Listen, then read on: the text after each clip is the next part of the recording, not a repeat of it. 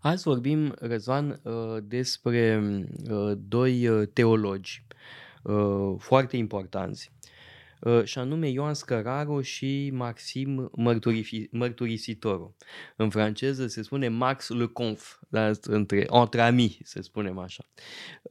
Și i-am ales pe cei doi pentru că sunt autori foarte importanți, evident lăsăm pe lângă alți autori de asemenea uh, importanți. Uh, Ioan Scăraru are o, un rol extraordinar de important uh, în teologia ascetică. Uh, evident în Orient, dar nu numai în Orient, și în uh, Occident de asemenea, uh, e o referință uh, esențială pentru tot ce înseamnă spiritualitate uh, monastică.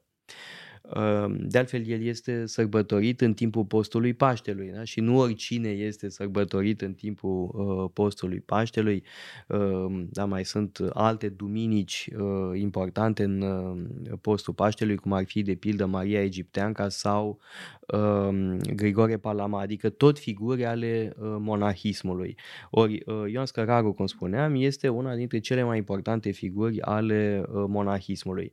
Uh, pentru context, uh, omul omul nostru trăiește în secolele 6-7, datele sunt, mă rog, nu foarte sigure, dar moare cândva pe la jumătatea secolului uh, 7, uh, iar uh, marea lui carte este Scara Cerului. Da? Este acest tratat de uh, spiritualitate monastică, e un tratat despre virtuți uh, dintr-o perspectivă uh, ascetică. Ă, da, e clar dacă ne uităm la felul în care este organizată cartea, sunt 30 de capitole, 30 de pași. Ă, primii au de-a face cu ascetismul propriu renunțarea, virtuțile renunțării, ă, după care grosul cărții trece la transformarea unor vicii în virtuți, sigur, esențial pentru cineva care vrea să practice ascetism, monahismul. E interesant că uh, printre vicii sunt menționate și problemele specifice ascetului, pentru că există anumite ispite. Uh, mândria, de exemplu, pentru ceea ce poți face, pentru cât de ascet ești. Asta, asta e un mare pericol. Sau uh, insensibilitatea. Un ascet poate să se decupleze prea tare de omenire. Iarăși, un pericol important. Uh, și avem la sfârșit, bineînțeles, uh, încununarea acestei scări, uh, ajungem la uh, virtutea rugăciunii, a liniștei, tranquilității, să-i spunem, hesuhia. Pacea sufletească. Pacea sufletească, la apatie, apatia, nu în fond un ideal luat din școlile elenistice, uh, ca să ajungem la sfârșit la virtuțile teologale și bineînțeles la iubire. Bun, sunt iubirea, nădejdea, credința, nădejdea, dragostea, dar mm, iubirea în primul rând. Uh, în această scară atât de importantă, cum ai zis și tu, bineînțeles se regăsește nu doar în acest manual de ascetism, ci există și reprezentări iconografice.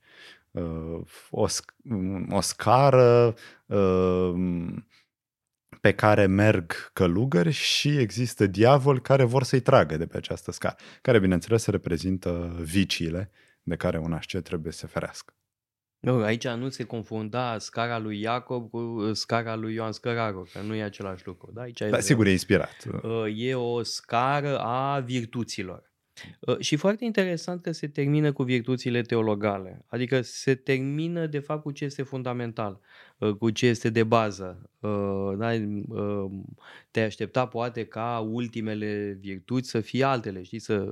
Practic ne întoarcem la început cu uh, cele trei virtuți teologale. Dacă și uh, uh, un om uh, foarte simplu care are iubire de aproape uh, se încadrează cumva. Uh, deci, practic, scara lui Ioan ne spune, uite care sunt virtuțile călugărului, dar de fapt cea mai importantă iubirea, iar iubirea este accesibilă uh, tuturor.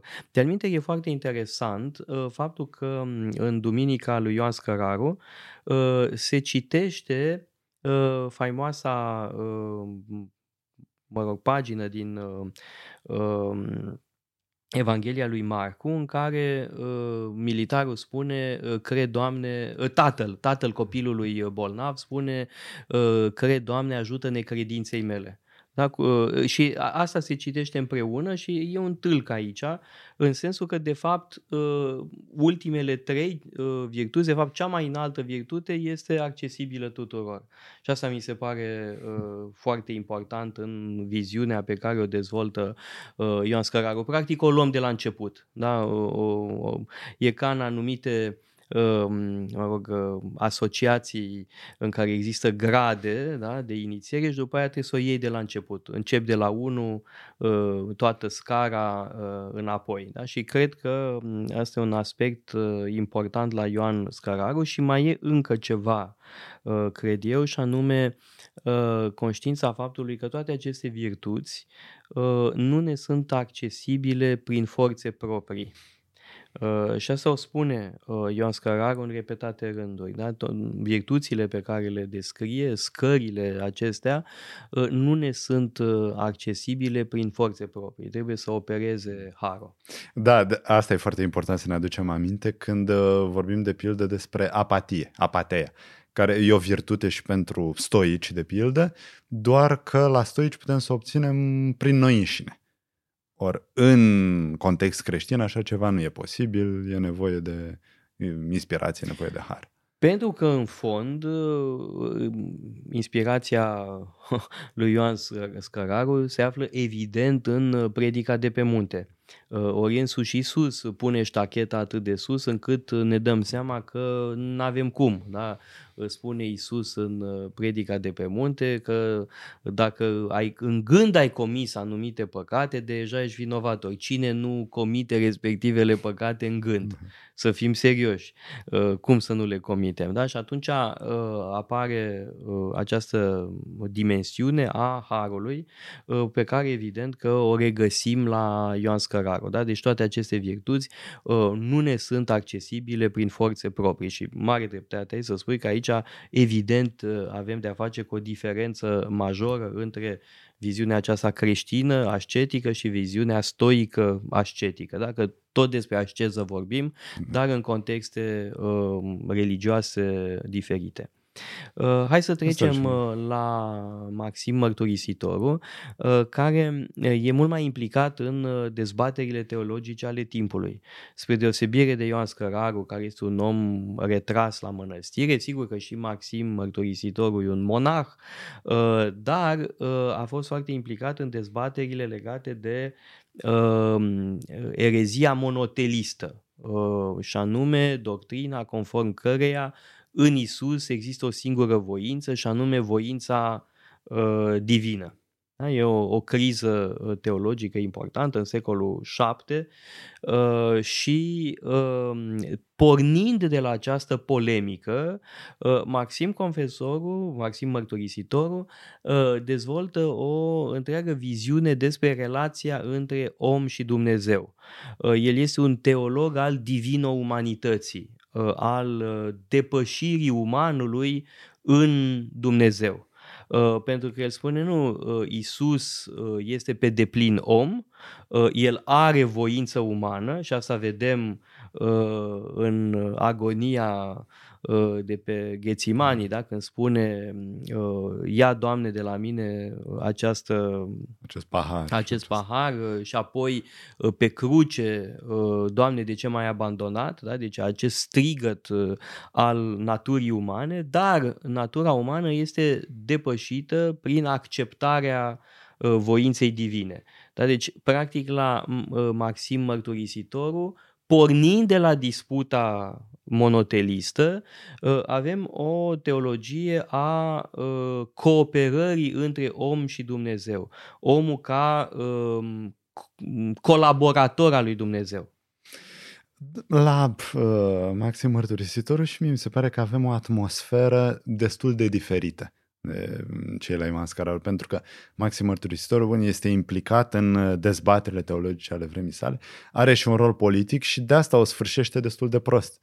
Trebuie spus de că... se spune mărturisitorul. Da, bun, n-a fost martirizat, dar sigur moare după ce i-a fost tăiată limba și după ce a fost tăiată mâna dreaptă, astfel încât uh, să nu mai poată să rostească și să scrie ereziile sale. Ce erau considerate la momentul respectiv erezii, până la urmă uh, varianta lui Maxim Mărturisitor este cea care a câștigat partida. Dar la momentul respectiv a fost... Uh, și era foarte în vârstă când a pățit acest lucru. A murit da. la 80, 80 da. ceva de ani. Uh, da, deci uh, e un om care și-a pus uh, pielea la bătaie. Uh, împreună cu papa de atunci, da? că uh, papa, papa l-a chemat pentru a uh, susține acest punct de vedere mă rog, ortodox, să-i spunem, împotriva curentului favorizat de împărat. Până la urmă și patriarhul a recunoscut că s-a înșelat, mm. dar el a rămas cu limba tăiată, cu mâna mm. tăiată de asemenea, da? deci e vorba și de un uh, martiraj parțial cel puțin. Da? da. E, de aceea îi spunem mărturisitor. Da. Uh, el a trăit într-o perioadă foarte grea pentru Imperiul Bizantin. Mai întâi avem luptele cu perșii, care sunt foarte grele, sigur până la urmă bizantinii înving, dar foarte, foarte greu. Și după aceea, evident, apariția islamului care mm, spulberă rezistența ta persoanelor și a bizantinilor. Uh, acum, din punct de vedere uh, teologic, uh, sigur, el moștenește discuția despre natura lui Isus, că uh, problema dacă Isus are două naturi sau o singură natură, fie divină, fie umană, bineînțeles. Soluția care se impune este cea cu două naturi, uh, cea, uh, problema celor două voințe, dacă sunt două voințe sau nu, dacă sunt două activități, pentru că, bun, în Evanghelie aflăm că Isus a mers pe apă. Uh, Maxim Mărturisitorul ar zice că de fapt aici avem o singură activitate, cel puțin așa pare, da, cineva care merge pe apă, dar dacă este să analizăm mai bine problema, avem activitatea de a merge, care este specific umană, nu, divinitatea nu merge, dar în același timp este ceva miraculos să mergi pe apă, așa ceva nu este specific uman, ci doar specific divin, să încalci legile fizicii. Deci avem, e adevărat, o, o singură acțiune dar din două activități. La fel și cu voința.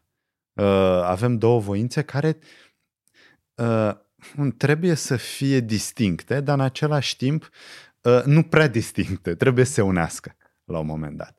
Și aici este esențial următoarea chestiune, și anume dacă Isus este și om și Dumnezeu, dacă este și om cu adevărat, atunci Isus are capacitatea de a păcătui. Ori ai cu adevărat o capacitate dacă nu exerciți? Deci concluzia logică ar fi că Isus ar trebui să păcătuiască. De asta vrea Maxim Mărturisitorul să, uh, să se protejeze de această concluzie, care evident nu, nu poate fi acceptată, și să spună că uh, da, există două voințe, acestea sunt actualizate, dar nu înseamnă că sunt exercitate mereu. Deci natura umană nu o să păcătuiască, chiar dacă, bineînțeles, are teoretic posibilitatea de a o face, pentru că totuși natura divină predomină. Este cea dominantă și nu o să permită păcătuire. Ehm, tot la Maxim Mărturisitor, întrucât el este influențat de Dionisia Areopagitu, de teologia negativă despre care am vorbit, avem această idee că nu putem să-L cunoaștem pe Dumnezeu în esența sa, ci doar prin faptele sale, uh-huh. prin activitatea sa, prin energia sau energiile sale. Uh, și există, bineînțeles, dorința de a uh, îl limita pe Dumnezeu, de a deveni asemenea lui Dumnezeu, numai că nu putem să devenim asemenea lui Dumnezeu în esență, ci doar în activitatea sa. Sigur, asta se face prin iubire, e ceva clasic, am vorbit și la Mascarară despre așa ceva, uh, dar avem la Maxim Mărturisitorul, uh, pe de o parte, această teologie negativă care ne spune că nu putem să-L cunoaștem pe Dumnezeu, în același timp dorința de a merge spre Dumnezeu, de a ne întoarce spre Dumnezeu. Mm, cred că astea sunt câteva coordonate esențiale pentru a privi uh, gândirea lui și sigur, a aprofunda, are o operă da. foarte interesantă. Esența mi se pare totuși dumnezeirea omului uh, și omul ca restaurator uh, al uh, Uh, naturii, al, a cosmosul, al cosmosului așa cum a fost el dorit de Dumnezeu.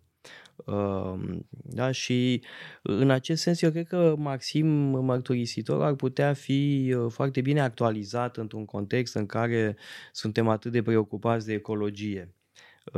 Da? Deci Maxim Mărturisitorul e contemporan în, în anumite preocupări ale noastre. Oricum, doi teologi extrem de importanți amândoi, am vrut să-i tratăm împreună pentru că au trăit în același secol uh, și unul este preponderent un uh, gânditor al ascetismului, iar celălalt ne oferă o perspectivă asupra uh, scopului ascetismului, care este dumnezeirea omului și realizarea divină umanității, a teandriei. Uitați-vă pe site-ul paleologu.com, avem o sumedenie de cursuri pasionante și mai cu seamă o pleiadă de lectori excelenți.